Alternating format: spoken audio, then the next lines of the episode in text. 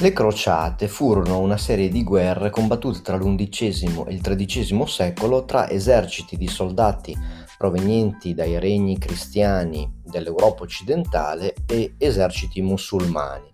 Furono combattute prevalentemente nella Turchia, nel territorio della Turchia, allora si chiamava Anatolia, e nel Mediterraneo orientale. La prima crociata fu indetta, cioè proclamata, dal Papa Urbano II, quando il suo collega della Chiesa di Oriente, il patriarca di Costantinopoli, gli chiese aiuto per difendersi dalle invasioni dei turchi. Urbano, che evidentemente eh, non aveva molti rapporti con la Chiesa di Oriente, però era preoccupato evidentemente dalla presenza dei turchi alle porte dell'Europa, Urbano mobilitò tutti i cavalieri di Occidente e chiese quindi di andare a respingere questi turchi. E non solo, ma eh, chiese eh, a questi cavalieri, ai re dell'Europa occidentale, di trasformare questa spedizione in una vera e propria guerra santa alla conquista di Gerusalemme che era la città dove era morto Gesù, quindi aveva un grande valore simbolico per i cristiani, ma che era in mano ai musulmani.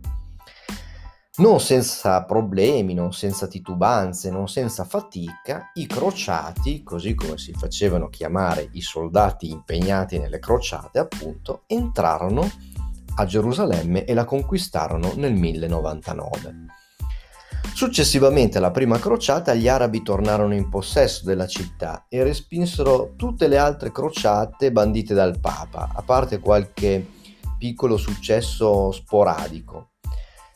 Ehm, ed era naturale che il Papa si mettesse a capo di un'iniziativa come la crociata, perché l'obiettivo, almeno nelle dichiarazioni, era un obiettivo religioso, no? conquistare la Terra Santa, sconfiggere i non cristiani, salvare la cristianità ma in realtà poi ogni spedizione rappresentava per i re e per i soldati che eh, vi prendevano parte anche un'occasione per arricchirsi.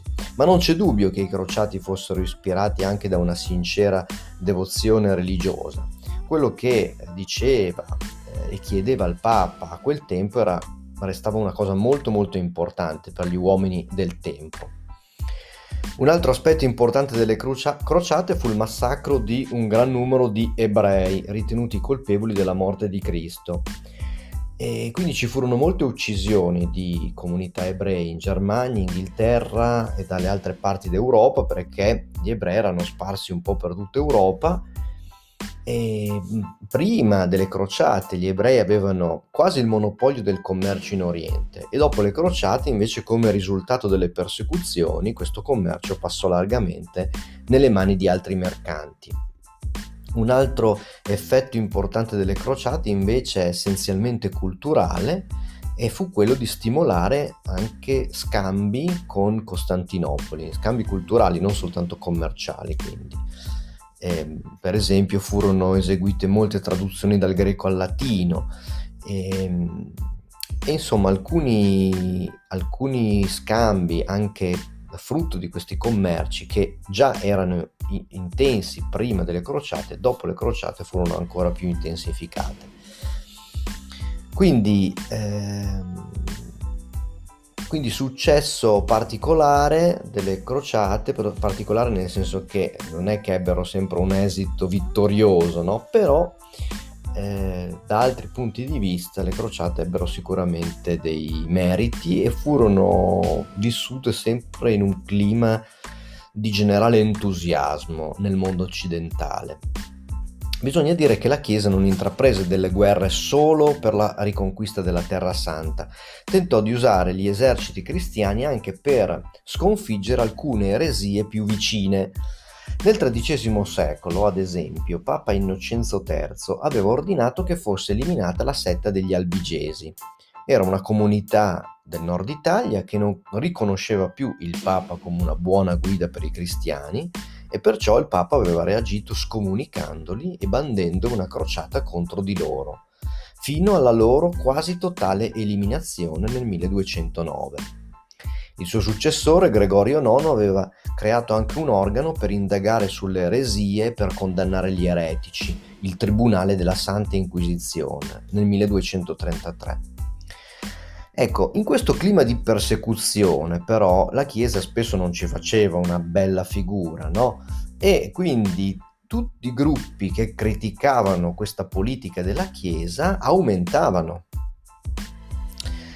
Ma sarebbe sbagliato pensare che nel XIV secolo il sentimento religioso non fosse più importante. Molti uomini di fede, i monaci, si ritiravano nelle abbazie per dedicarsi alle preghiere e allo studio.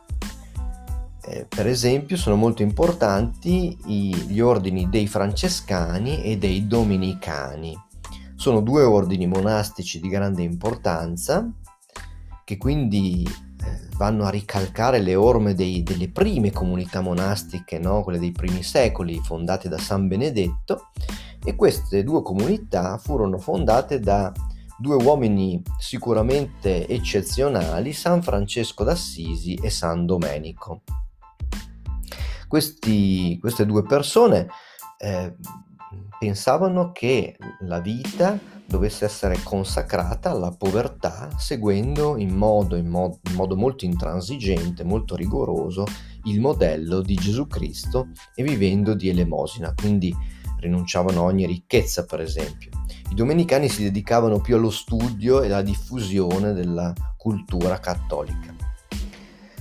Ehm, Francesco d'Assisi soprattutto fu molto importante perché fu importante anche come poeta di lingua volgare, grazie al suo Cantico delle creature, un misto di latino e italiano che però assomigliava davvero più all'italiano che al latino.